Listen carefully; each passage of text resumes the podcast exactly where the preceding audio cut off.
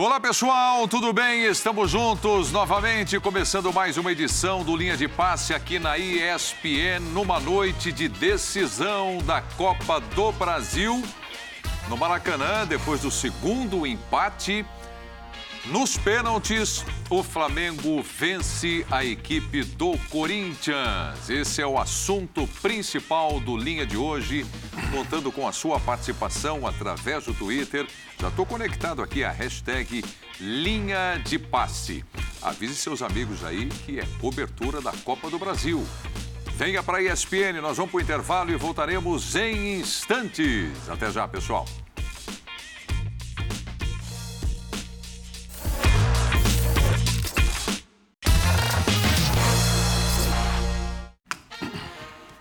Olá pessoal, estamos de volta. Linha de passe aqui na ESPN. Primeira partida da decisão da Copa do Brasil na Neoquímica Arena, 0 a 0 Corinthians e Flamengo. Maracanã, segundo jogo, Flamengo sai na frente, Corinthians empata, a decisão vai para os pênaltis. E a última cobrança do Rodinei, dando o título para o time do Flamengo dessa edição da Copa do Brasil. O assunto principal, evidentemente, do linha de passe de hoje.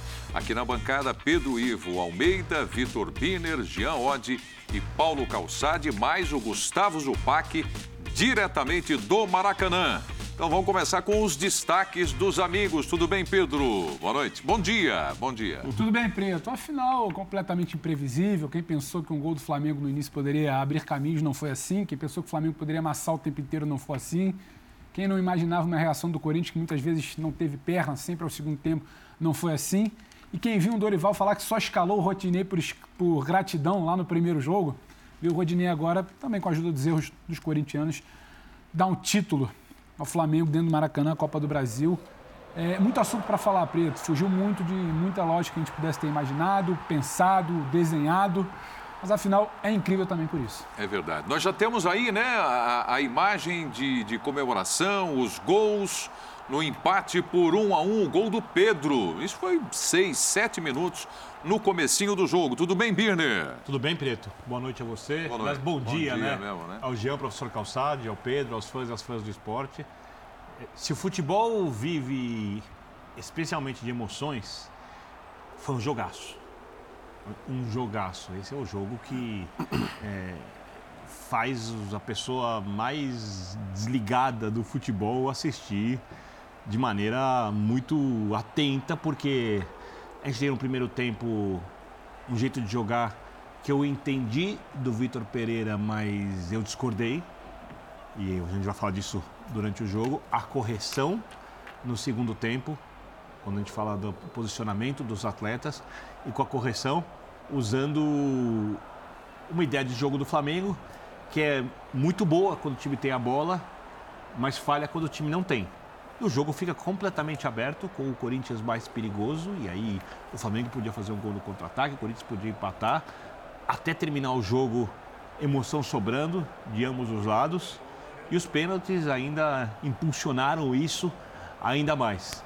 Tem coisa para discutir da tática, tem coisa para discutir das atuações, tem coisa para criticar, coisa para elogiar. É, tem coisa de arbitragem que a gente também pode citar, ou seja, uma final enorme envolvendo os dois times de mais torcida do país e a gente vai secar com muita opinião, com tentando explicar mais ou menos e falar sobre o que aconteceu nesse jogo que ambas as torcidas jamais vão esquecer. Discordância do Vitor Biner com o Vitor Pereira. Eu estou curioso para saber onde é que está essa discordância no empate por um a um. Geode, tudo bem? Bom dia. Tudo bom, Prieto? Bom dia. Bom dia, companheiros. Eu acho estranho ainda falar bom dia a esse horário, mas tudo bem. Direi bom dia. Boa noite. É, boa noite. mas é, eu acho que assim, a, o, o comentário depois de uma decisão, depois de uma final, quando você tem um time campeão, para mim ele tem que ser um pouco menos técnico e entender um pouco mais é, aquilo que, que movimenta o futebol, né, o sentimento do torcedor, porque se a gente gente for avaliar agora, nesse começo de programa, pelo menos a partida, muito do ponto de vista técnico, talvez a gente acabe apontando né, problemas do time campeão e tudo mais. Eu acho que esse é o momento da gente destacar aquilo que o torcedor do Flamengo está comemorando. Né? Dizer, o título é um título evidentemente importante, é um título que vale muito é, e é um título que teve, como os companheiros disseram, um roteiro muito improvável. Eu acho que ninguém poderia imaginar esse roteiro né, de um Flamengo melhor por apenas 15 ou 20 minutos na partida. E depois terminar com uma disputa de pênaltis e com o autor do gol decisivo sendo o Rodinei, né? Numa temporada de redenção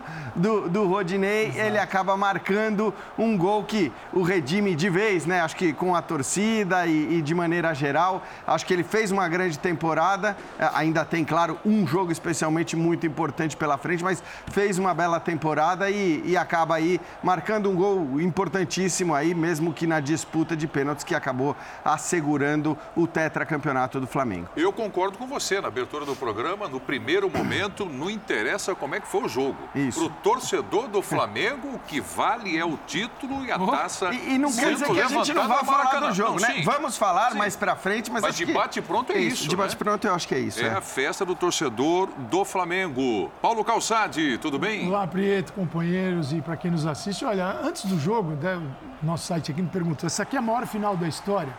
Só por envolver duas maiores torcidas do Brasil, se você quiser olhar por esse aspecto, diga sim.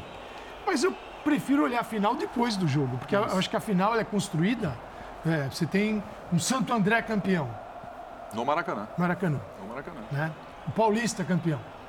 Você é uma contra Flamengo, contra Fluminense, você olha e fala, é uma final menor, porque tem um time pequeno. Só que quando o pequeno vence o grande, ela ganha um outro aspecto. Um é, esse daqui são dois gigantes, mas o melhor time acabou lá no placar, no final do jogo, levando uh, a Copa do Brasil. O que a gente pode aqui debater são os caminhos. Os caminhos é que engrandeceram essa final de resistência do Corinthians, de tentativa no primeiro tempo, de resistência real no segundo, de marcar o gol de empate, de sair na frente na cobrança de pênaltis fora de casa. Então, aí torna a final emocionante, né? traz esse, essa emoção que é o que determina muito de se é maior, se é menor, porque já teve Cruzeiro e Atlético, Atlético e Cruzeiro, e é gigante também. É, mas acho que foi uma final muito boa. É, e a gente vai falar do, dos aspectos dentro de campo, das escolhas do Vitor Pereira, do Dorival. É, eu acho que isso é um ponto alto do jogo. E esta final resvala também na próxima final do Flamengo. Da Libertadores América. É? Então nós vamos se estender até a próxima semana, não esse final de semana, o outro, a decisão da Comebol Libertadores da América. É mais uma decisão de Copa do Brasil que vai para os pênaltis. E o Flamengo conquista o título no Maracanã. E é para lá que nós vamos agora com o destaque do Gustavo Zupac acompanhando tudo de perto e vendo o ambiente do jogo. Tudo bem, Zupac?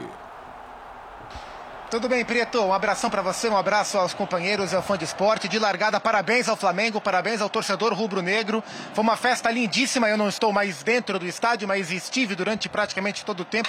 E a festa foi de fato lindíssima. É, o ambiente, embora tenhamos tido problemas, alguns, muitos, antes do jogo, é, mas um ambiente de muita festa. Então, parabéns ao Flamengo, o legítimo campeão da Copa do Brasil. Prieto e amigos, é, participar de um programa com uma bancada muito boa tem uma grande virtude e um grande problema. A grande virtude é que é ótimo, é ótimo o debate, é ótimo e você aprende. E o grande problema é que quando você é o último a dar o destaque, não tem como você não repetir o que os ótimos companheiros já falaram e cada um trouxe aspectos importantes. Né? Então, ah, se a gente for ah, ah, olhar o que aconteceu aqui com o olhar da emoção do torcedor, a gente tem que aplaudir o Flamengo, que é o campeão, é um título que essa geração não tinha ganhado essa geração não tinha sido campeão, campeã de algo importante no Maracanã, né? Porque o Flamengo foi campeão brasileiro em 19 do sofá, depois que o Palmeiras não venceu o seu jogo. É, o Flamengo foi campeão da Libertadores em Lima, o Flamengo foi campeão brasileiro no Morumbi e o Flamengo, esse Flamengo, não tinha vencido algo relevante dentro do Maracanã. Venceu justamente a competição que esse grupo não tinha vencido ainda. Então, para o torcedor, existem muitos motivos para comemorar. A hora que a gente quiser e que o torcedor quiser olhar para o campo aí a conversa é um pouco diferente. Eu acho que o campo, os 90 minutos, mostraram recados muito importantes no aspecto positivo para o Corinthians, que para mim foi melhor no jogo, e alguns aspectos preocupantes para o Flamengo, especialmente no que diz respeito, como disse o Calçade, a final lá do, do, fim do mês, no dia 30, no dia 29, aliás, né, contra o Atlético Paranaense em Guayaquil. Isso é o racional falando. O emocional é a festa, porque o Flamengo é o campeão e tem que comemorar. E para ser diferente no destaque, eu vou apontar dois jogadores que de onde eu estava sentado nos 90 minutos, me chamaram muito a atenção pelo alto nível de atuação. São dois jogadores experientes e de Copa do Mundo. O Davi Luiz e o Renato Augusto jogaram, na minha visão, uma bola redondíssima. Atuações de altíssimo nível, do tamanho da final que a gente viu semana passada em São Paulo e agora há pouco aqui no Rio Preto. Então vamos fazer o seguinte, Zupac, o último será o primeiro, até porque eu estou adorando essa imagem, é, esse helicóptero que eu não estou vendo, mas eu escuto aqui passando aí por cima, dá, dá um ambiente muito gostoso de decisão, de importância dessa final no Maracanã. Você trouxe só o destaque. Então traga agora informações no misto de comentário, como é que foram os 90 minutos da partida, reações dos técnicos e principalmente dos torcedores no Maracanã, Zupac. Pois não, em relação ao helicóptero, é o meu, mas eu tenho que avisar que só acaba 1h15 o programa. Então espera um pouquinho que 1h15 a gente, a gente pega o helicóptero e volta pro hotel. Em relação ao jogo, Prieto, é, eu achei uma partida muito interessante pelas alternâncias, né? As alternâncias que o jogo nos mostrou. De fato, o Flamengo começou a milhão, como a gente esperava que o Flamengo começasse, e começou muito bem, envolvendo bastante o Corinthians através da troca de passe, o que é natural da equipe do Flamengo. Eu tô com o Birner quanto à discordância da formação formação inicial, uh, eu, eu, eu, eu não fiquei surpreso com o Vitor Pereira trazendo uma surpresa, porque ele é capaz de fazer isso, faz parte do perfil dele como técnico. Eu fiquei um pouco surpreso com a escolha, né? Porque a gente passou aqui muitos meses debatendo o Flamengo como um time que é muito competente no trabalho por dentro, né? No trabalho não pelas pontas, no trabalho por dentro.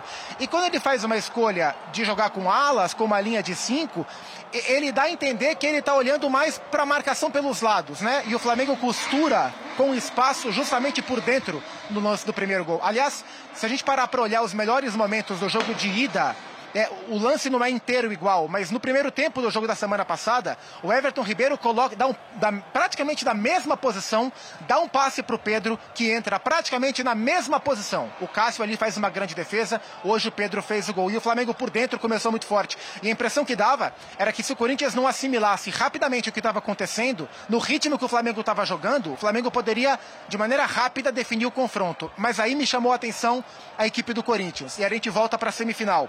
Na semifinal contra o Fluminense aqui no Maracanã, o Corinthians toma 1 a 0 com um minuto de jogo, tem força, tem resiliência, tem consistência para buscar o empate. Toma o 2 a 1 com um minuto do segundo tempo e de novo encontra a cabeça no lugar para buscar o empate no fim. E hoje de novo foi assim, de uma, de, com um roteiro um pouco diferente, né? O Corinthians a, a, partir dos 15 minutos passou a se encontrar no jogo e passou a, o, algo aconteceu e isso foi uma tônica. O Corinthians passou a ganhar o meio campo, especialmente com Fausto Vera e Renato Augusto, em cima do Vidal, sobrecarregando o Thiago, o Thiago Maia. O Corinthians passou a ganhar o meio campo e passou passou a jogar. E o Corinthians, dos 20, 20, 15, 20 minutos do primeiro tempo, praticamente até o fim do jogo, o Corinthians jogou. O Corinthians foi dominando territorialmente, em posse de bola, em posição física, a equipe do Flamengo. Mas aí veio a, a última parte da conversa. O Corinthians jogou, o Corinthians passou a dominar o jogo, mas encontrava muita dificuldade de machucar o Santos, de levar perigo ao gol do Flamengo. Só foi levar perigo de fato ao gol do Flamengo no segundo tempo. Então isso que me chamou a atenção. Pouco a pouco, o Corinthians foi ganhando espaço no jogo. Primeiro tendo mais a depois circulando mais a bola, depois se impondo bem fisicamente, para no segundo tempo começar a criar chances para conseguir o empate. Então, no total, eu gostei muito da atuação do Corinthians, como ele saiu do buraco e, e, e, sobressaiu as suas próprias dificuldades, foi muito mais intenso que o Flamengo, sobretudo no segundo tempo, e fez por onde buscar, buscar o empate. E aí o jogo foi para os pênaltis, e nos pênaltis aí é, é, é uma questão de pênalti bem batido, pênalti mal batido, o Cássio pegou uma, o Santos não pegou, o Corinthians errou duas, e o Flamengo venceu e, e foi campeão com, com merecimento, dentro da, da legitimidade do, do duelo, mas foi um jogo bem interessante, porque o Flamengo foi muito forte no começo, e depois caiu de uma maneira preocupante, hora que a gente quiser olhar mais para frente. E o Corinthians saiu de um buraco que parecia para ele muito fundo. Mas ainda assim, na hora dos pênaltis, deu o Flamengo com, com a sua legitimidade e com mais um herói improvável. O futebol nas últimas temporadas tem nos mostrado heróis improváveis em vários campeonatos. E hoje tivemos mais uma vez um herói improvável, porque o Rodinei, justamente o Rodinei, que cresceu tanto durante o ano, fez o gol do título aqui no Maracanã, Prieto. É, o, o Birner, o, o Zupac concordou com a sua discordância né, na abertura com relação ao Vitor Pereira. É, porque, assim, tem uma coisa que eu jamais faria no lugar de nenhum técnico fosse enfrentar o Flamengo. Porque o Flamengo é um time tecnicamente muito forte e com a bola um time muito perigoso.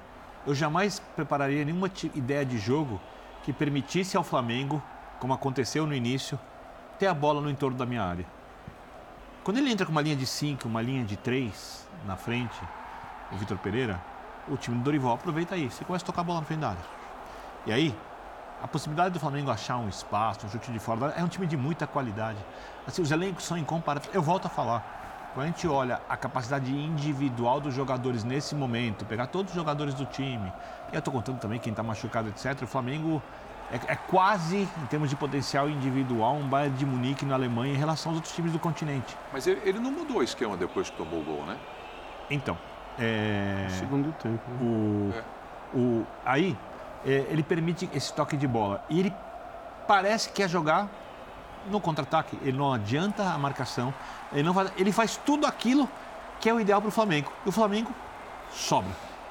Sobra ali por 15, 20 minutos, fez um gol, pressionou. O jogo estava extremamente desconfortável para o Corinthians, porque o Flamengo é muito forte. O que, que o Flamengo tem dificuldade? Isso já ficou claríssimo, eu já falei aqui, pegaram no meu pé porque eu falei.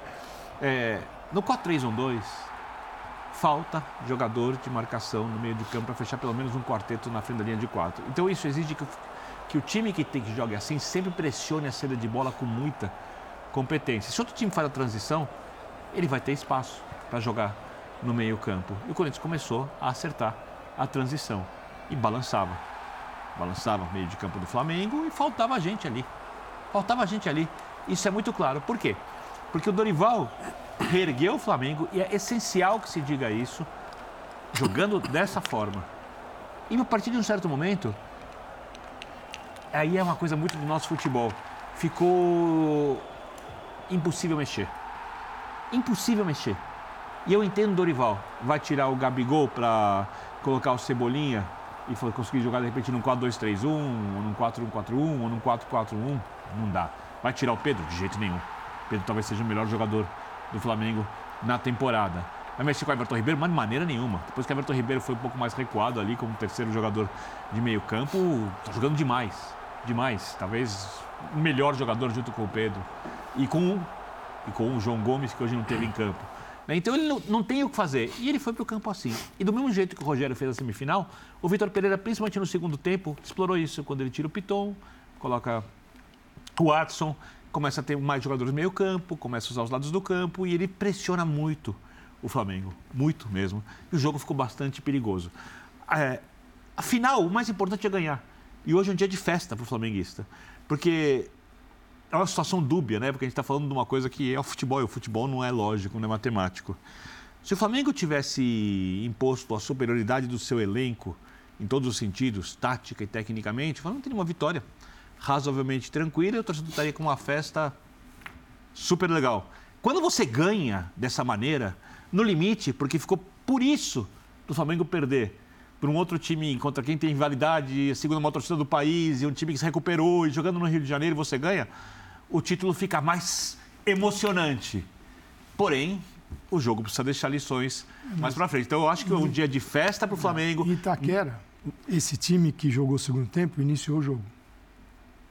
Exatamente, com o Adson. Aconteceu nada. Primeiro tempo, nada.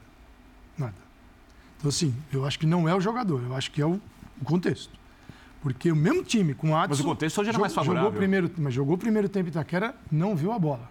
É, hoje, jogou com... Eu entendo, eu, eu acho a linha 5 justificável. Ele tinha um problema, que é o jogo passado não sair convicção com convicção dessa formação. E ele só foi mexer no time no primeiro jogo depois dos 70 minutos. Então foi aquele time do segundo tempo jogou mais de dois terços do jogo dentro de um 0 a 0 em que o Flamengo poderia ter vencido. E o Cássio segurou ali. Então, eu vou para o segundo jogo com que certeza se aquele time não funcionou. E o que, que faria o Flamengo, na minha visão? Continuaria o jogo de Itaquera, que é vou dominar, vou ter a posse e vou ganhar o jogo. Corinthians, até surpreendentemente, sai para bloquear, mas prevenido de algumas coisas. Ele tem o Fábio Santos junto com o Gil e Balbuena, tem o Piton e Fagner podendo ter mais liberdade, tem o Fausto Vera, Renato e Duqueiroz, né? dá mais um pouquinho mais de capacidade para o Renato jogar na recomposição. O Renato não precisa se acabar no jogo para poder suportar mais o segundo tempo. Aí você tem Yuri Alberto e Roger mais centralizados. É um Corinthians menos pelas beiradas e mais pelo centro, como joga o Flamengo. O que, que eu imaginei na, na- na estratégia do, do Vitor? Ele, quando a, a bola muito do lado esquerdo do, do, do Flamengo, no direito do Corinthians. Você tinha Duqueiroz e Fagner, que Gil, que é o zagueiro por aquele lado, e Fausto Vera, né, tentando interromper essa bola chegar no centro. O Flamengo joga por dentro. Sim, É, as, maiores, as maiores jogadas e a maior quantidade de gols são feitos por dentro. sim. Na visão do Vitor, sim, a minha interpretação é: vou dificultar este jogo, tentar, tentar, né? Porque não conseguiu, dificultar esse jogo pelo centro, a bola vai escorrer para o lado. No lado, eu empacoto. Porque Ah, mas lembra não- no não- jogo, não- no jogo da Libertadores? Pra mim, é ali que não funciona. É justo, É ali que não não, funciona. funcionou. E é justamente Fagner, era previsível, mas era muito- ele vem com o brasileiro, o jogo no- na Libertadores, o Flamengo naquele setor Flamengo. também, naquele setor também mata o Corinthians e Itaquera. Mas- Então, assim, não deu certo. No segundo, com aquele time que não funcionou, ele volta. eu só- eu e só o não que muda, prever. mim muda é o comportamento do Flamengo. Eu entendo que é muito de Corinthians e um pouquinho de estratégia aí, do Flamengo eu tenho- de dar um passo atrás e falar, vamos matar no Eu, contra-ataque. tenho, eu, eu tenho- não eu concordo, tenho- tá? Eu tenho, não, eu, Respeito, eu vou, mas não vou concordo. passar. Eu tenho um ponto de interrogação, porque é compreensível a linha de cinco. Você pode discordar, achar que não funcionava. Faz todo sentido. Tenta tirar o jogo por dentro. Só que quando tenta tirar o jogo por dentro, o Flamengo em algum momento balança. No primeiro ou segundo lance do jogo, se eu não me engano, logo no começo, já entra uma bola nas costas do Fagner. É que ela tá um pouco esticada, o Pedro não ia chegar, o Fagner também não ia chegar. Ali já tinha um sinal. Então, esse Flamengo constrói muito por dentro e construiu muito por dentro no primeiro tempo. Ele já viu onde dava para escapar. O Du com o Fagner não funciona. Mas assim, não dá para dizer que uma linha de 5 não é para proteger aquilo ali. E aí eu pergunto, será que isso também não é porque essa linha de 5 não é tão automatizada no movimento como é a linha de 4 com a proteção da frente? Mas é um risco, talvez ele tivesse que correr algum risco. Mas, ô, a gente Pedro- comentava, o Adson não funciona, Fala, o Adson já não que dá depois eu- Ele o tenta tirar a profundidade do falar Flamengo sobre não dá isso. certeza nenhuma, ele tenta E- alguma coisa. Flamengo- isso. É que o E não dá Flamengo pra dizer só agora que, ah, mas deu errado. Não funcionou, foi mal executado, mas não dava para prever lá atrás, quando a gente parou lá atrás, falou, isso aí vai dar errado. Não dava. E eu- eu não- e aí tem a qualidade do Flamengo também. que o segundo tem a qualidade tempo do Flamengo. Foi melhor e esse deveria ser a escalação. O que, que ele tenta fazer? Tirar a, a linha extensa, com cinco, tirar a possibilidade de infiltração do Flamengo nas costas. E o Flamengo, situação do jogo. O Flamengo vai empurrar, quando empurrar, porque o Flamengo trabalha, você pode chamar de três meias. O Corinthians tem um só. O Flamengo tem três. Tem Arrascaeta, Everton Ribeiro e aí o Gabigol foi um jogo mais apagado porque o jogo está todo do lado esquerdo. Mas esses três do Flamengo, aliados aos jogadores do meio de campo, jogam de primeira, como sai o gol. Muito rápido. Tum, assim, Rascaeta, Everton, pum, Pedro. É, o gol sai de desse jeito. A tentativa é Por isso tornar é um essa erro. linha mais densa para impedir essa infiltração. É que eu acho que a linha de 5 ser um é erro. ideia. Na verdade, a hora que eu vi a linha de 5 e vi a entrevista do Vitor Pereira antes do jogo, eu imaginava que a linha de 5 não ia ser só uma linha de 5. Que muito da escolha dos três zagueiros tinha a ver com o quanto ele queria explorar os lados Com do bola. Flamengo, porque, porque de fato fazia sentido. Isso fazia sentido. O Flamengo é um time, e o Vitor Pereira falou isso lá no- na época do confronto da Libertadores, que o Flamengo deixa espaço pelos lados. Então, na hora que eu vi a escalação com os três zagueiros e os dois alas, eu falei, bom, o Piton e o Fagner vão subir bastante na hora que o, o Corinthians tiver a bola. Isso não aconteceu. E aí eu acho que isso não aconteceu muito por mérito do Flamengo, pelo menos naqueles 15, 20 minutos iniciais. Porque se você for ver o que aconteceu naqueles 20 minutos iniciais, é...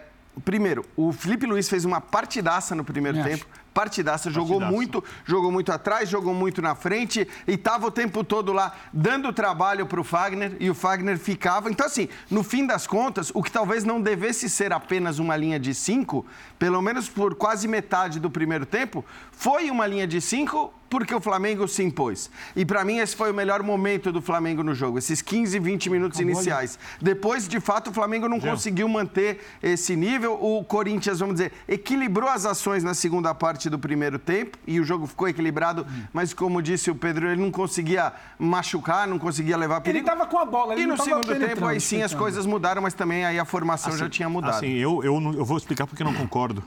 É, a linha de 5, eu, eu- eu concordei com a entrada do Piton, tá?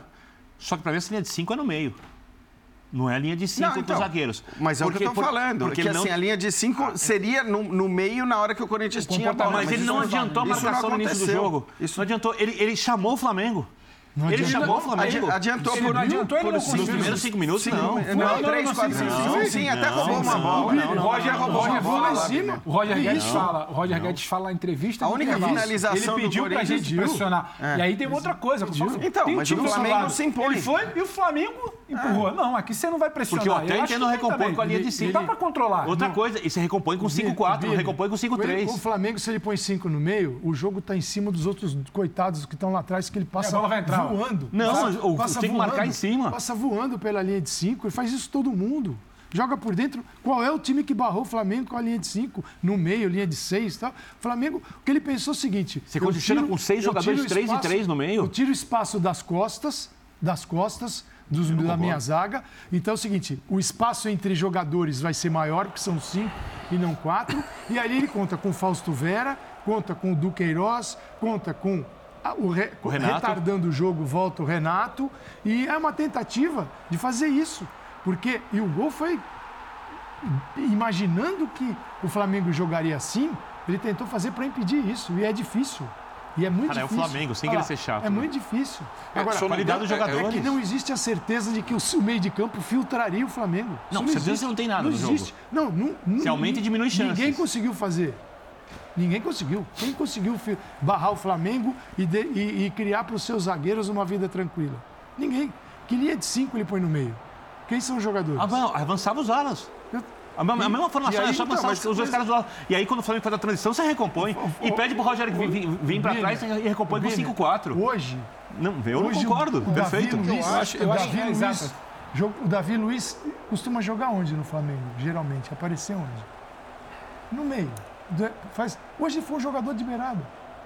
O Davi Luiz apareceu ali o tempo todo. Até o, o Dorival, olhando para o Corinthians, falando assim: hoje eu preciso mais do Davi Luiz por fora do que Davi Luiz por dentro. E aí você tem Davi Luiz, Arrascaeta e passa Pedro e vem Ever- Ever- Everton Ribeiro. Eu entendo que. Por isso você não pode ter o time em torno nos da área. melhores momentos do Flamengo, o Flamengo também teve inteligência para superar essa dificuldade que o Corinthians criou. Acho que o Flamengo conseguiu entender isso. Depois a mudança de comportamento, que a gente pode discutir, porque essa mudança de comportamento esbarra na Libertadores também. Entra na discussão com a sua opinião também, Jupac. É, assim, quando. Eu até falei isso no Sport Center. Quando saiu a escalação do Corinthians, na hora me veio à cabeça a final da Libertadores, a última final da Libertadores, né? Quando o Abel faz algo parecido para parar o Flamengo do Renato, né? Bota a linha de cinco, né? Puxa o Scarpa de ala, traz o, Pique- o Piquerez como um terceiro zagueiro. Para o Palmeiras, aquilo deu certo. E eu, sinceramente, não sei é, o quanto o gol no começo, o gol com sete minutos, atrapalhou a estratégia do Vitor Pereira. Talvez, se o Corinthians tivesse conseguido suportar mais tempo no 0 a 0 o time encaixaria melhor dentro do que ele pensou para esse jogo com essa mudança de sistema. Mas o gol muito rápido ah, acelerou o processo do Corinthians de dar um passo à frente. O que eu discordo do Calçade é, é em relação ao primeiro tempo do jogo da semana passada. Eh, Eu acho que foi o melhor momento do Corinthians no jogo, justamente, é, justamente quando o Corinthians conseguiu incomodar, e algumas vezes conseguiu, a saída de bola do Flamengo. É, porque com a linha alta, e foi mais alta, na verdade, e foi assim nos dois jogos da Libertadores e no jogo da semana passada, foram os momentos que o Corinthians conseguiu melhor se defender contra o Flamengo. É meio paradoxal, mas é, é jogando mais adiantado, o Corinthians conseguiu se proteger melhor do Flamengo, impedindo que a bola chegasse muito limpa para os meias do Flamengo. E a gente sabe o que acontece hoje de novo, né? A bola chegou limpa para o Everton Ribeiro, gol do Flamengo. O que me chamou a atenção nessa formação de hoje, embora pelas palavras do Roger Guedes, o pedido do Vitor Pereira tenha sido outro, mas já me parecia provável que seria mais difícil para o Corinthians incomodar o Flamengo mais à frente. E isso, consequentemente, traria problemas para o Corinthians. Traria problemas. O Corinthians demorou para se adaptar. É, tanto é que o Corinthians voltou a crescer no jogo a hora que conseguiu, mais numa linha avançada, pressionar, ganhar duelos individuais, ganhar na intensidade, recuperar a bola para começar a jogar. Então, assim, me pareceu uma escolha que não deu certo pelo que o jogo mostrou logo no começo. Talvez tivesse o Corinthians suportado mais tempo 0 a 0 o time encaixaria melhor. E sobre as escolhas do ponto de vista individual, eh, eu vejo muita dificuldade para o Fagner eh, jogar bem em linha de 5. Ele jogou poucas vezes, e até por isso ele não está habituado, mas dessas poucas vezes não foram grandes atuações. Né? O jogo do Fagner cresceu muito a partir do instante em que ele voltou para a linha de quatro defensiva e que tinha o Watson para ajudá-lo a pressionar, recuperar a bola a hora que o Flamengo tinha posse. Eu gostaria que vocês falassem também a respeito do Flamengo, né? Começamos aqui com a discordância do, do do Birner e do Zupac com o time montado, como entrou em campo a equipe do Corinthians e como que o Dorival encarou essa novidade do Corinthians e saiu na frente. Encarou mal. Encarou mal, essa é a realidade. Né? Porque, vou, vou, vou, vou repetir, tá? Vamos, o Flamengo tem muita qualidade quando tem a bola. Só que ele precisa ter a bola no campo de frente. A transição, a partir do momento que eles adianta a bola, não funciona ele não mexe no desenho do jogo quando ele vê Corinthians claramente com, somente no segundo tempo, com mais jogadores no meio campo e com a possibilidade de jogar pelos lados ali. São três jogadores no meio campo, o Rascaeta um pouco na frente e dois atacantes. Tinha sempre alguém livre. Ele vai para a direita, tem alguém livre na esquerda. Para a esquerda, tem alguém livre na direita. E ele acredita muito no jogo com a bola do Flamengo. Mas o Flamengo precisava ter a bola. Mas o Flamengo não tinha. Ó, segundo tempo, 31% de posse de bola para o Flamengo cinco finalizações contra 12 do Corinthians. Né? É, ele tem elenco para fazer alguma coisa diferente. Agora, o Flamengo é uma final em dois tempos, em dois jogos. No primeiro jogo, o Flamengo conseguiu impor o que queria. O Flamengo foi melhor em Itaquera do que foi hoje. Né? O Flamengo é um time com mais técnica. Eu repito, você não pode deixar o Flamengo ter a bola no entorno da sua área, porque é quase inevitável, quase impossível você termine sem tomar um gol. E o Flamengo fez um gol rapidamente e depois ainda continuou por alguns minutos ali, entrando com muita facilidade na área. É, o, o, Flamengo é um, ganhou a melhor equipe, mas não jogou melhor futebol. E não jogou melhor futebol porque o Vitor Pereira foi melhor que o Dorival. Você falou de quantas finalizações do, do, Corinthians? No segundo no tempo, segundo 12 tempo. a 5. É, mas não dá para a gente destacar a defesa do Flamengo também. Dessas finalizações todas, quantas o Santos teve que trabalhar? Até do Roger Guedes, né? A não finalização. É, quer dizer, a finalização ele perdeu o gol, né? Tem, tem, muito, tem muito de. Tem mérito da defesa do Flamengo, mas acho que teve durante muito tempo uma incapacidade. O Corinthians que ronda, circula, tenta ter a bola. No início do jogo ali, em algum momento, o Flamengo chegou a ter quase 80% de posse de bola. No primeiro tempo, o Flamengo finalizou 6 e o Corinthians 4. O, o Corinthians termina o primeiro tempo com mais posse de bola, termina com finalizações a gol é, tem uma certa capacidade da defesa do Flamengo de não sofrer o gol. Só que assim, tem muito de incapacidade da dinâmica ofensiva do Corinthians, alterada pelas peças. Tinha um cara menos rodando, atacando com cinco, não estava atacando com seis. Então tem muito também de Corinthians que não penetra. O Corinthians que não sufoca. E não só pelo bom trabalho da defesa do Flamengo. Acho que tem um pouco de cada. É preciso falar também da dificuldade do Corinthians de uma dinâmica é. ofensiva diferente. O Corinthians que se acerta e passa a ser um time interessante nas últimas semanas, mês para cá, é um Corinthians de outro tipo de ataque. Hoje o Vitor tinha que fazer uma escolha. A escolha dele foi por priorizar montar um sistema defensivo que ele pensava ser mais robusto. Ele perde no ataque. Quando perde no ataque, perde a dinâmica ofensiva que ele tinha. O Corinthians tinha a bola, chegava, o Flamengo se retraiu, mas o Corinthians não tinha uma dinâmica para atacar, para fuçar, sabe? Para machucar. Não tinha. E não era simplesmente só porque a defesa do Flamengo estava muito bem postada. O Flamengo, Flamengo, quando circula a bola, ele tem opções. A bola pode se cair no pé do Rascaeta, é muito perigoso, como caiu hoje Se cai no pé do Everton Ribeiro, muito perigoso. Se cai na do Gabigol, muito perigoso. E o Pedro é perigosíssimo porque ele é o último. Então ele joga com três atrás do Pedro, circulando. O Corinthians, no primeiro tempo mostrou isso mais claramente. O segundo tempo, para mim, tem um, uma escolha do Flamengo que é, é preciso se discutir que é de dar um passo é, é atrás. É, é, claramente você dá um passo mudança, né? atrás. Né? Quando você dá um passo atrás, você não consegue depois dar o passo à frente novamente. O jogo, para mim, mostrou isso no Flamengo. Então é para se pensar bem se, como lidar com esses momentos. Mas o que acontece no primeiro tempo? O Flamengo cai no pé do Gabigol, a bola vai, cai no pé do Arrascaeta, ela entra, cai no pé do Everton, ela entra e pega a finalização no interior da área. Precisa pegar a bola no Corinthians, no pé só do Renato Augusto. Então, cai no do Renato Augusto. Cai no Fausto, Renato Volta Augusto. Nele. Cai no Roger, Renato Augusto. Cai no Yuri, Renato Augusto. Seja ele no meio ou ele caindo pela direita. É Renato Augusto. Forma, é. Então é o seguinte: enquanto o Flamengo cria volume com três jogadores abastecendo o centroavante, o Corinthians precisa passar num único jogador é. para poder ter a certeza de mais qualidade na, na, na, na, parte final da jogada, até chegar a Roger e até chegar a Yuri. Só que essa circulação, ela ela pode ser até rápida, mas no geral ela permite a defesa adversária se recompor, se recompor enquanto você está buscando o Renato Augusto. E o Flamengo, onde entra, a bola é na área. Onde entra. Boa definição. Então, é, é, difícil. O que muda Oi. no segundo tempo é, estrategicamente, o Corinthians pensou, vai para cima. E o Flamengo espera um pouco para matar o jogo no contra-ataque. Essa combinação deu um volume gigante para o Corinthians e depois de tomar os 82, tomar o gol, o Flamengo, o Flamengo só, viveu minutos. Justo. Deixa eu só voltar com o Zupac lá. Passar para o Zupac, é, só, é. só para ser justo, o Flamengo retrai, o Flamengo recua, o Corinthians pressiona, mas quem está mais perto de machucar é o Flamengo, pela qualidade, quando escapa. O Corinthians em nenhum momento esteve perto de machucar como o Flamengo na primeira etapa, como o Flamengo em alguns momentos do segundo tempo. Que, a qualidade que, que, que resumindo, que o Corinthians não conseguia fazer. É, resumindo o que diz, que é, é um time muito mais perigoso, né? Tem, tem gente de talento sobrando. Diga, Jupac.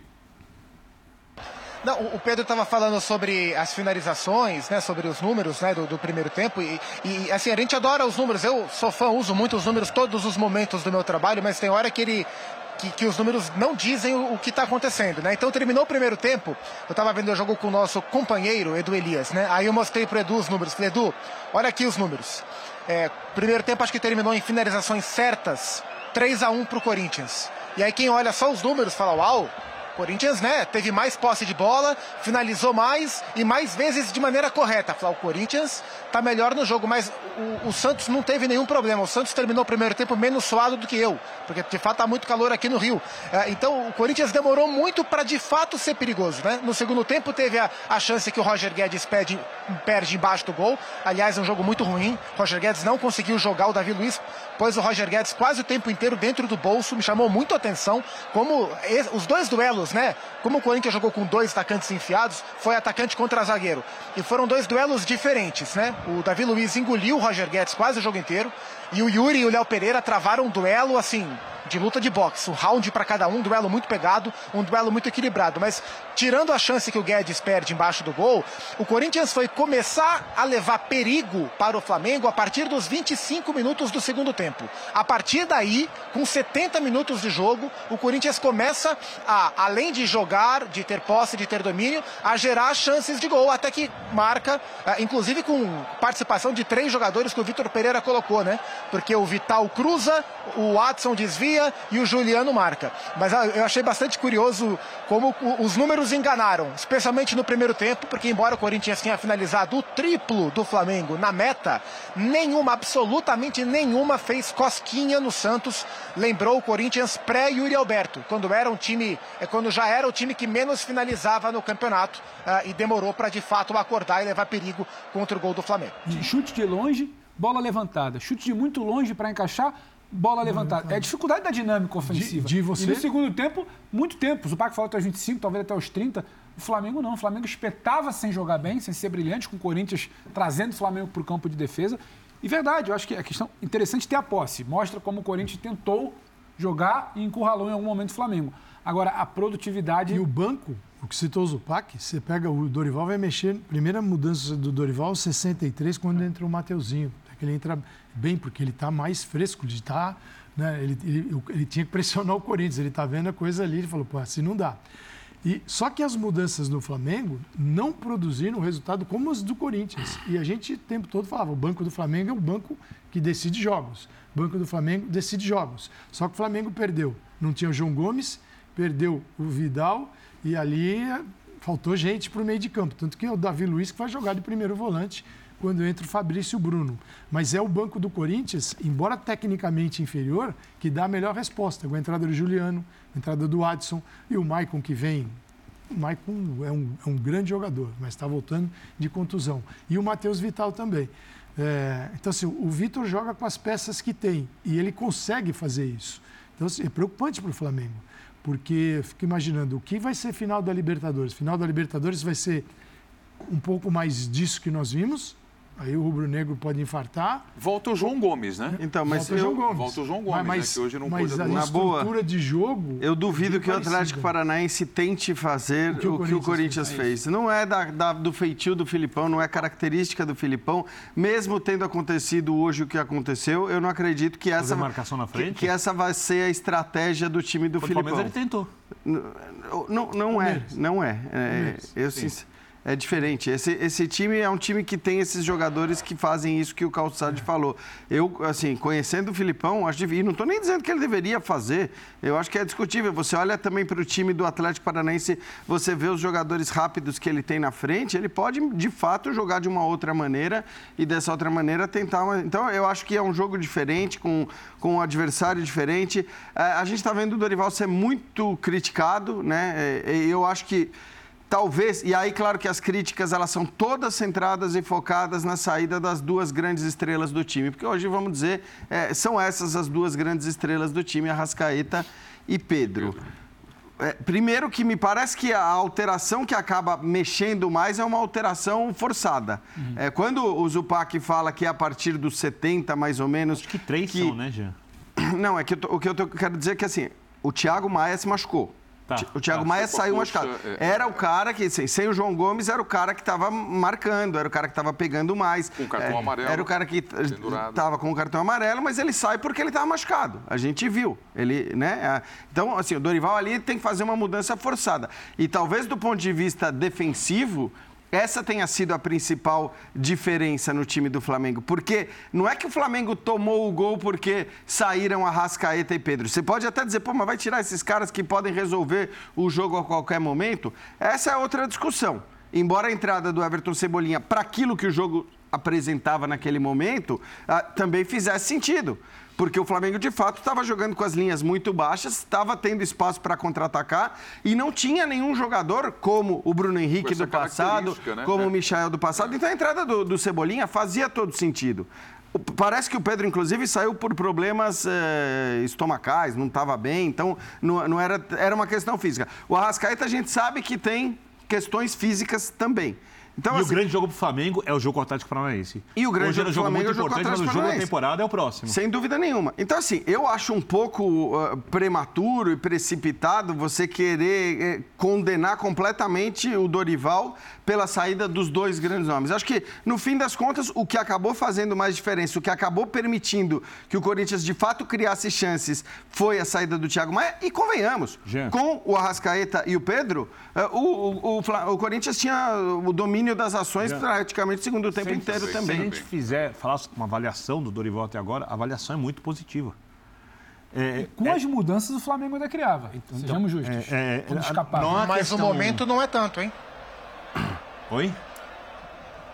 O, o momento, eu diria que esse é, em termos de jogo, a gente talvez viva o pior momento, o que não quer dizer que o Flamengo esteja mal, mas é o pior momento sim, do Flamengo não, sim, nas sim, mãos sim, do Dorival. É, assim, vamos é, lembrar fugir... que esse time, esse time não vence há quatro jogos, né? O time, o time das Copas não venceu o Fluminense, o Inter e o Corinthians duas vezes. Tá, tudo bem, mas assim, eu vou, vou, vou antes de citar, vou lembrar que esse time, para ser campeão da Copa do Brasil, eliminou o Atlético Mineiro com uma senhora partida.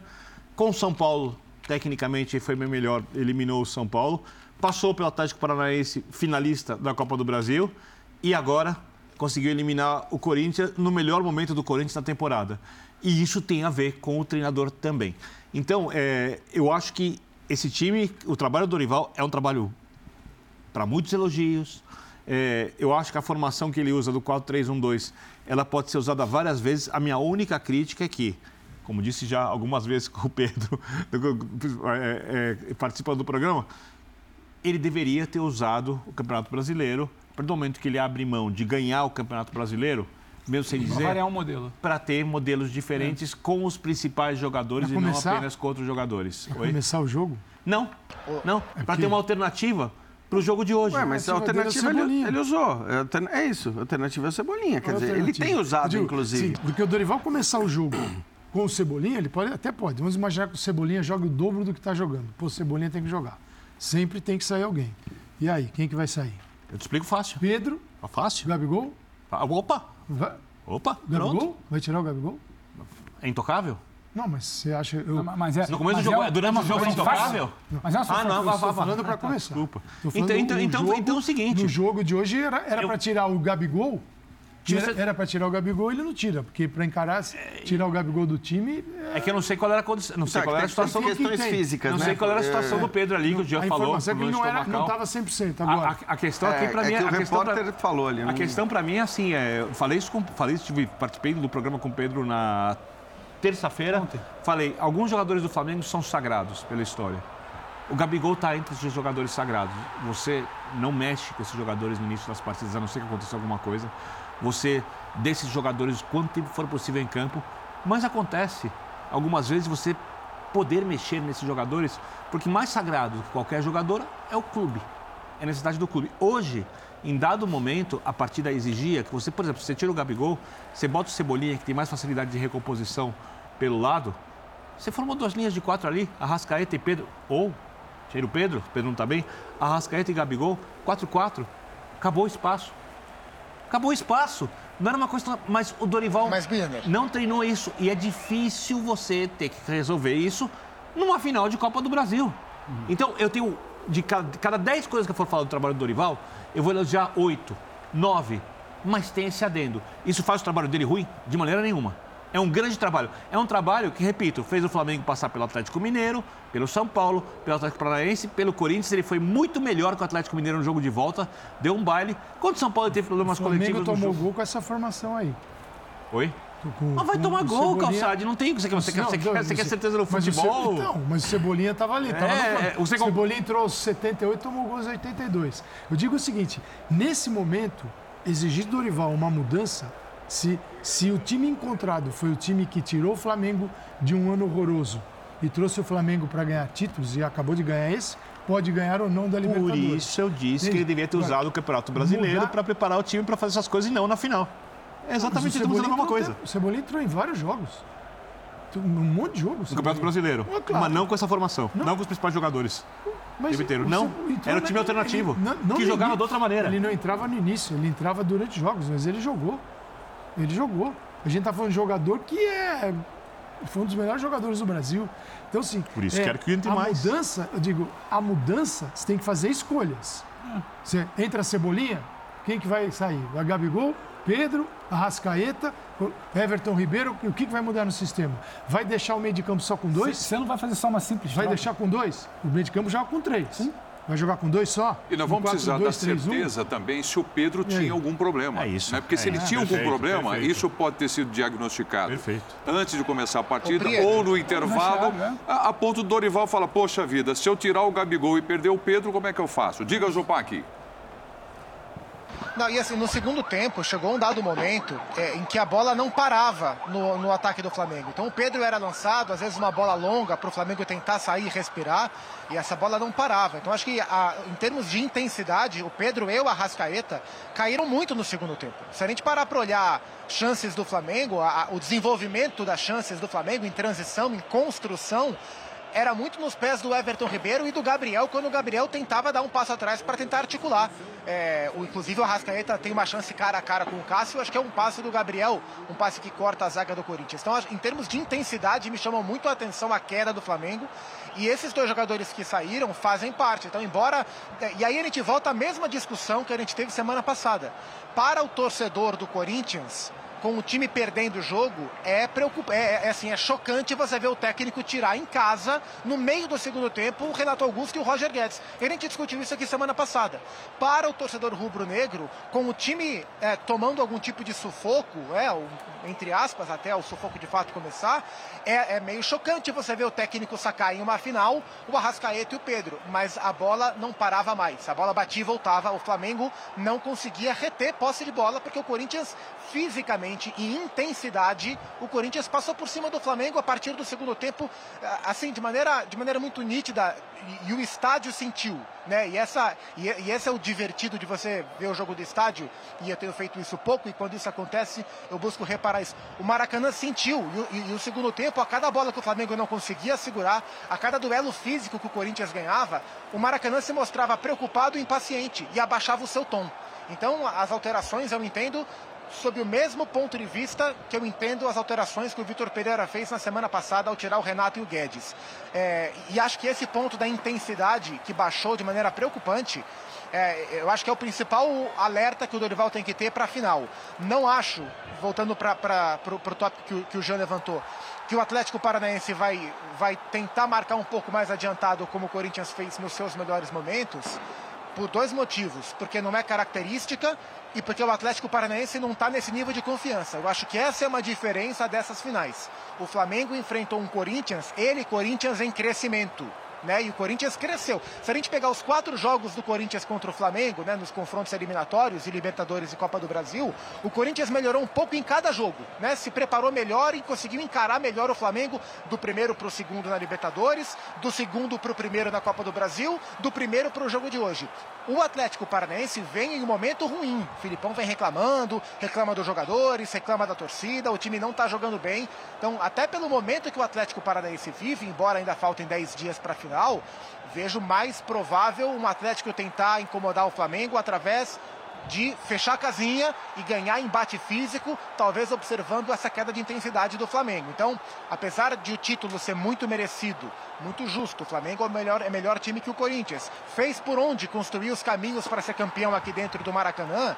A impressão que eu tenho é que nos últimos jogos grandes que esse time do Flamengo teve, impressão que eu tenho é que os times estão encontrando cada vez mais facilidade ou menos dificuldade para enfrentar esse time do Flamengo. Eu acho que esse é um recado importante que o Flamengo tem que ter em mente antes do jogo contra o Atlético Paranaense. E seguramente o Filipão também percebeu isso e vai tentar recuperar o seu time. Faltam 10 dias para o Flamengo retomar um nível melhor e precisa, e para o Atlético Paranaense retomar um nível muito melhor porque só melhorar um pouco para o Furacão não vai servir para ganhar do Flamengo, não. Terminou o jogo sem o João Gomes, que não está no jogo. Que não jogou. Sem o Vidal.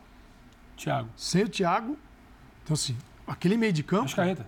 E o Arrascaeta ainda é um, um passinho à frente. Do, do, trio, que normalmente joga, você, você olha e, e, pode dizer que o Vidal é o quarto, ele entra na, nas vagas do trio, não como primeiro volante, mas os dois que saem, né? No caso do Everton Ribeiro, no caso do João Gomes, entra o Vidal.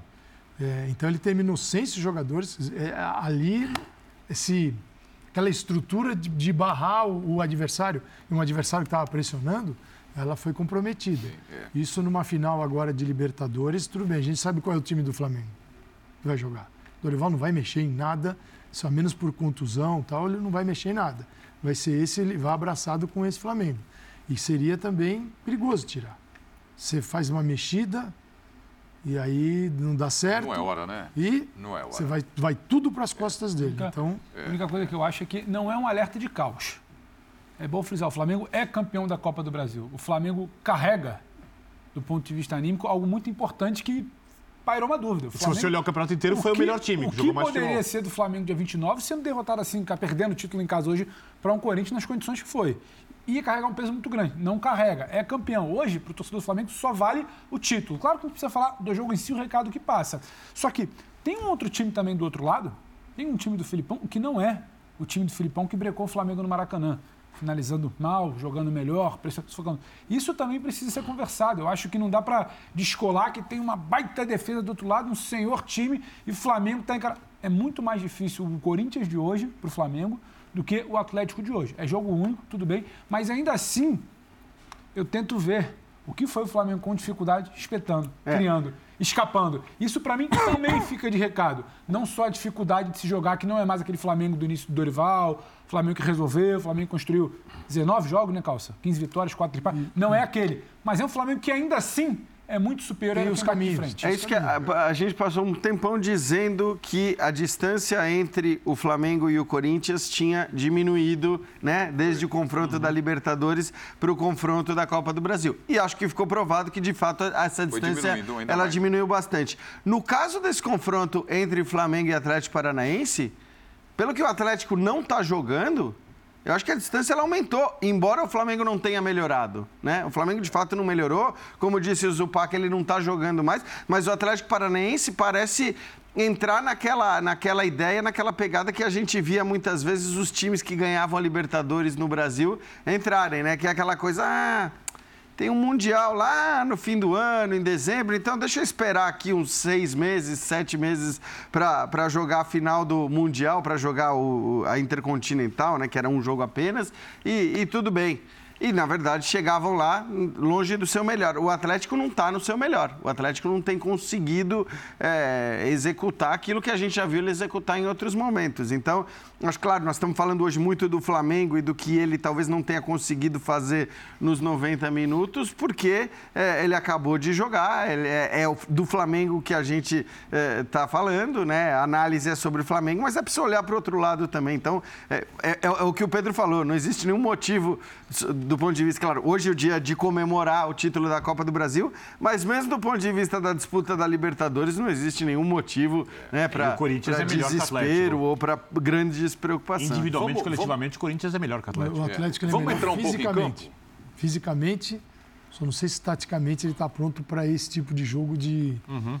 É, vai dar, mas vai dar jogo. É, ô Calçado, vamos entrar em campo um pouquinho? Quero colocar aqui para vocês agora dois lances fundamentais da partida, né? O, o gol do Flamengo, logo no começo, ali entre 6 e 7 minutos. O gol do Pedro. Então vamos colocar aí o gol do Flamengo no primeiro tempo. A bola entra na área, o Pedro vai sair do meio ali para o lado esquerdo, olha. O saída do Cássio, gostaria que vocês falassem então a respeito desse gol. Passo de primeira, movimentação muito interessante ali e jogadaça do Flamengo, muito com a cara da equipe, a qualidade, né? Você Cássio demorou um pouquinho para sair ou não? Ele errou um pouquinho o tempo de bola, sim. A falha da, falha da zaga é maior que a do Cássio. Maior do que Pelo seguinte, não, presta atenção, o Pedro, ele é o camisa 9, ele é o cara que faz gols. Parte sozinho. É, ele está livre. Não tem um zagueiro... Seguinte, você tem três, né? Tem o Fábio Santos, tem o Balbuena, tem o Gil. O que você está vendo? Né? Não, o Pedro recebe com uma facilidade, ó, vamos rever o lance. Olha lá, Balbuena, o Gil. Já ficou livre, ali, ó, já tá Fábio tá sozinho. Santos tenta aí, entendeu? A, Ele vai e volta sozinho. A hora que a bola entra no Everton Ribeiro, eles dão aquela saidinha e o Pedro entra. Então, assim, a falha disso é uma falha para três de um posicionamento, entra nas costas, é o Gil ali. Aí volta, aí volta no, que eu, no que eu acho, comentei aqui há pouco. Não é só a linha de cinco não funcionar, é um Corinthians que passou a funcionar com uma linha de quatro e bem protegido. Você coloca uma linha de cinco, a primeira bola já tinha entrado, só que o Pedro não chegou, o Fagner também não ia chegar. Uma segunda bola entrou. E a bola quando entra, a gente estava comentando ali mais cedo, revendo o gol, né, Calça? É, o primeiro passe no bico da área é livre, a movimentação do Pedro, ninguém pega, a chegada do Everton Ribeiro, ninguém breca. Então, assim, são muitas falhas de movimento não basta você ter mas uma linha de 5. É muito difícil marcar o Flamengo. Mas, quando, é, mas, claro que é muito difícil então, marcar o Flamengo, mas assim, mas você, nesse assim, momento está todo mundo marcando a bola. Já é. deixaram ninguém, de marcar o jogador. Pedro, é, a movimentação do Pedro é algo o Pedro puxando, arrastando a marcação é. é algo que ninguém espera. E o Fábio está no jogo, Fábio, Fábio tá no jogador aberto ali e isso dá condição de jogo. E ele vem fazer a cobertura porque os, jogadores, porque os zagueiros do Flamengo. Do Gil já está nas já tá- costas. Tá, porque, porque, o Flamengo confundiu a marcação do Corinthians. Então, mas não dá para o seguinte: na hora que a bola vai sair da rascaeta, não dá para todo mundo só olhar para a bola e esquecer o jogador. Você está no interior da área, na marcação, quer dizer, é, é aquela coisa. Sim, sim, de, tem razão. Ainda mais, não é tem que razão. tava ali o é, vamos lá, o Vidal entrou na área. Não, é o Pedro. O Pedro é o cara que faz os gols. Então, para três, para uma estrutura defensiva. O que faz maior, o Felipe Luiz também. Dá uma olhada na Exato. calçada. Olha, olha o que ele faz. Então, ele mas acho que. Gil, que Gil tá. vai trotando. Por isso que eu, E a frieza eu, do eu- Pedro eu concordo com o que o Calçado falou, mas acho que assim, acima de tudo aí tem o mérito do Flamengo, né? Claro, a, claro, a claro. velocidade Acima e a, tudo, e a rapidez, também, do, estou com o Jean. a, a rapidez do- do- do- dos passes, quer dizer, a qualidade de você conseguir dar dois passes de primeira como deram o Arrascaeta e eh, o Everton Ribeiro. E depois a finalização do Pedro. Em relação ao Cássio, acho que a gente pode até. eu também fiquei com a impressão que o Birner falou, talvez de um pouco de questão de tempo. Mas também fico na dúvida se ele não estava querendo fechar eh, aquela cavadinha que o, que que o o Pedro poderia era? dar. Era o Fábio, se eu não me engano. Era o Fábio, é. Era o Fábio. Eu acho que ficou uma coisa do. o, Cássio não querendo bater no Fábio, o Fábio não querendo Ele bater fala no alguma Cássio. coisa pro Fábio. Exato. Eu acho que ali ficou uma. Dito pelo não dito, o Fábio um- um quase que não chega no Cássio, o Cássio não queria bater no Fábio, o Pedro tá no papel dele. A bola chega. É, e o mais Cássio, limpa de fato, ele até reclama passada. com o Fábio, né? Você olha que ele vira e, e- e acho que Eu reclama. queria uma linha de impedimento, com o não Fábio sei. me não sei parece. qual é a reclamação. Eu acho que não, porque essa reclamação não é de arbitragem, né? Quando ele Não, bate. não, queria que o Fábio Ah, que adiantasse pra fazer fizesse a linha é. de impedimento. E essa não sei. jogada, sim, isso, isso o Flamengo faz muito bem, que ele usa a habilidade, né? Aí no caso Arrascaeta e Everton, pode ser Arrascaeta, Everton, Gabigol, é, para toques de primeira. Geralmente toques de primeira que sai para o jogador que está descolado na É a marca marcação. do time isso daí. Que é a marca, o Pedro faz bonito. isso, o Gabigol desfruta disso também. Se bem que hoje o Gabigol o Gabigol ficou muitas vezes buscando o jogo entre linhas para tentar fazer as diagonais que ele faz, né? a diagonal em cima da linha defensiva, que é terrível de, de marcar. Mas toda, para mim, toda a mudança do Vitor Pereira, toda a estrutura, é justamente para isso para não acontecer. Não acontecer, E aconteceu. aconteceu, porque o Flamengo Sabe qual é o muito bom outro nisso. lance que eu quero mostrar para Eu vocês? sei qual. Eu sabe qual é? desconfio. Qual é? Até porque eu tenho muitas dúvidas. Eu olho e não consigo achar o que foi definido, é isso? Roger Guedes. Ah, Não, achei que era outro, achei que era outro. do Roger outro. Guedes. É, tava 1 a 0 o jogo ainda, olha aí. Ó. Essa bola, e parece que o assistente até levantou a bandeira. bandeira levantada lá. Mas a condição ia pro VAR e tudo mais, e, e parece que era legal, né? Num outro ângulo E que eu você sabe na conta de quem é sobrar esse gol, né? Se, se entra, né? Do herói. Do Rodinei. Rodinei. Do Rodinei. Eu fui de O Rodinei- roteiro de hoje, O cara. Rodinei, ele descola do Roger Guedes, tenta É. colocar a perna na frente, ó. Não, já e, era, né? e, e ele descola por uma ansiedade, porque ele não estava cobrindo espaço nenhum, nem atacando nada. jogador nenhum do Corinthians. Assim, ele saiu do vilão pro herói. Ali, ó, É, ali, ó. é o, lá, meio, o ó meio lá. livre ali. Ali. Olha ali, ali, olha. E, o, e bate o Roger Guedes aí toca na canela dele. É difícil julgar Esse é o tipo de jogada que dá no gramado. Se você tentar fazer para evitar o gol, você não consegue, você mete para dentro. Mete pra dentro, faz contra. Fácil. É, é. É verdade. Ah, ô, Birner, você ia falar o quê? Do gol anulado? É, o gol anulado, É? é? pra mim, é... quer falar mais uma coisa dessa do Roger Guedes, Rodinei? O Santos está na Não, posição só, só certa, destacar né? que ninguém reclama com o Roger Guedes dos jogadores do Corinthians e, e- e- Ele reclama todo mundo. e ele reclama de todo mundo o tempo é ina- Foi inacreditável o lance do primeiro tempo, o passe perfeito do Bola Duque enfiada Queiroz pra pra ele. ele. Cara, Verdade, perfeito, ele erra o chute. Aí ele erra o chute, ele tenta o chute com a direita, erra ali. e vira reclamando Ali. com o Duque Ele passe mais, cara. ele queria passe mais na frente, mas eu mas ele pode querer o que ele quiser, ele bola no pé marcação direito feito, dele. né? cara. No pé direito dele. No meio da marcação, a bola chegou na frente. Aí é, Bola é maravilhosa. o chamado se vira, cara. Maravilhoso. Exatamente, Você Se tá com, vira, você tá com a também bola, conhecido como faz só o tem um gol, né? goleiro na sua frente, né? Bom, vamos pro gol anulado do time do Flamengo? Era esse o lance que você ia É esse comentar? lance. Então vamos lá. E Assim, eu, eu- eu já discuti com o VAR algumas vezes. Com já VAR? até acertei VAR, quando é? discuti com Ele ah, já- Já até acertei, né? Quando marcaram é lance, depois até vai ter correção. é, E quem tinha razão? No caso, eles corrigiram. O VAR disse que, que, que houve equívoco uma vez que eu fiz isso. Agora, eu vi, traçaram a linha, linha reta, esse tipo de coisa. Nenhuma eu não vejo Eu impedimento. também não. Vai entrar Eu não naquele debate impedimento. que a linha poderia ser mais grossa.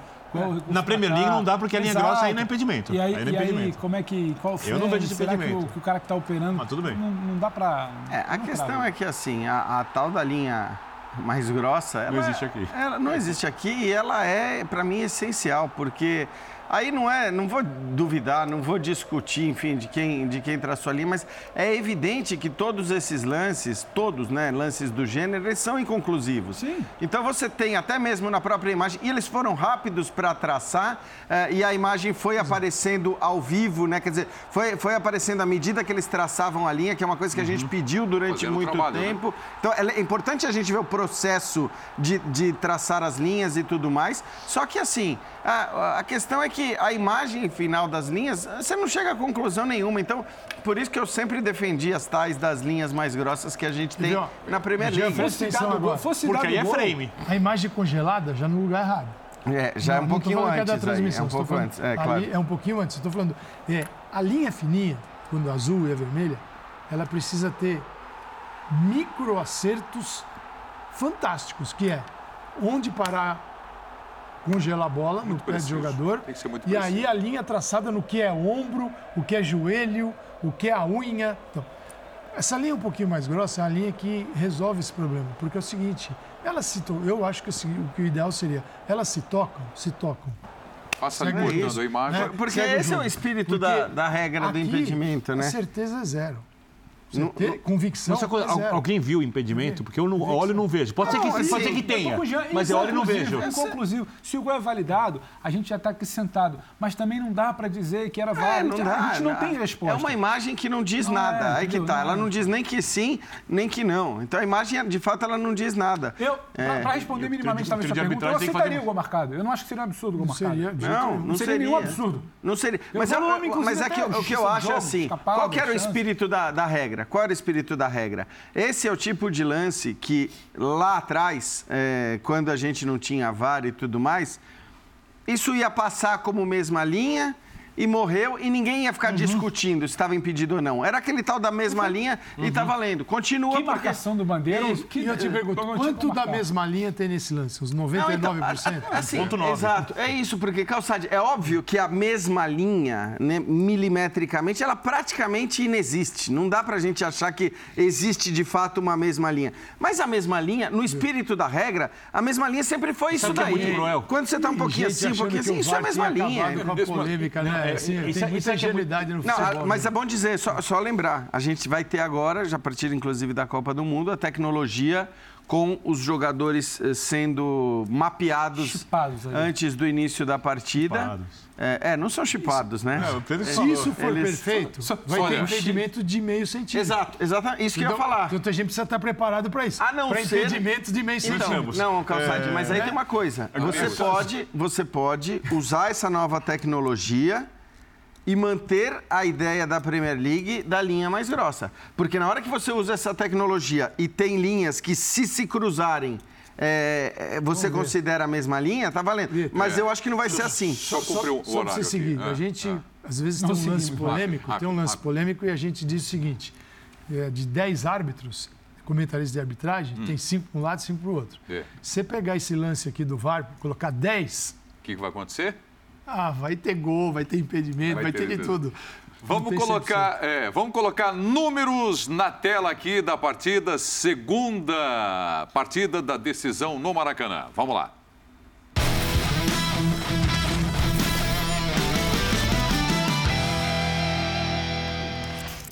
Números do jogo da grande final, Flamengo conquistando a Copa do Brasil em 2022.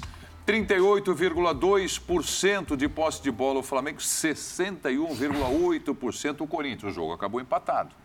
né? Foi para os pênaltis. Mas é- o tal do roteiro. Quem É, desenharia mas isso aí? esse número é muito Chutes. impressionante É? mesmo. É muito impressionante. 11 do Flamengo, 16 do Corinthians. Certo, 7 do Corinthians, 3 do Flamengo. Chances foram 10 do Flamengo, 14 do Corinthians. E 5 segundos, 5 A segundos. vitória é fenomenal, é título e ajuda o Flamengo a rever uma série de coisas para a final da Libertadores que a gente vai transmitir É isso aí. dia 29. 29. E nós vamos para o intervalo e voltaremos já já com linha de passe. Agora não saio mais daqui.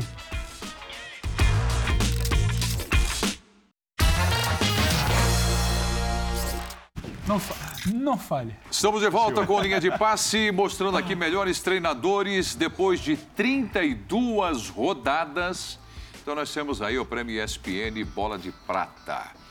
Abel Ferreira, 32 jogos, uma média de 6,63%. Em segundo, Fernando Diniz, 28 jogos, 6,41%. A média. Dorival Júnior vem em terceiro com 32 jogos, 6,41, empatado ali com Fernando Diniz, né? É, mais jogos a mais aqui o Dorival. Mano Menezes, 30 partidas, 6,33. E o Vitor Pereira, 31 jogos, 6,32%. O Vitor Pereira, vice-campeão da Copa do Brasil. Fica aquele questionamento agora. Vai ficar? Continua no Brasil, Vitor Pereira? Ô, Preto. Ô, Jopac, diga, se despedindo. Aproveitando até em cima desse tema, a informação que eu trouxe hoje no, no Sport Center, É. é. o Vitor Pereira na coletiva agora, ele disse que ele vai conversar com que o jogo de hoje era o timing para ele conversar com o Duílio sobre o futuro. Então ele ainda não conversou. Tá. Mas o que eu ouvi aqui no Rio de uma pessoa de dentro da concentração do Corinthians é que o sentimento interno no ambiente corintiano por parte da diretoria é que o Vitor Pereira está inclinadíssimo a ficar. Então Boa. o Corinthians está sentindo um otimismo por parte do seu técnico. E a partir de amanhã ele deve sentar com o Duílio para conversar. Grande abraço a todos, uma ótima noite e parabéns aos legítimos campeões rubro-negros da Copa do Brasil. É isso aí. Grande abraço, Jopac. Boa viagem. Um abraço, Paulo Calçade, Jean Oddi, Pedro Ivo Almeida, Vitor Biner. Parabéns ao torcedor do Flamengo, mais um título, saúde e paz a todos. Parabéns, torcedor do Flamengo. Muito obrigado pela companhia. Tchau, pessoal. Rumo a Libertadores agora, dia 29.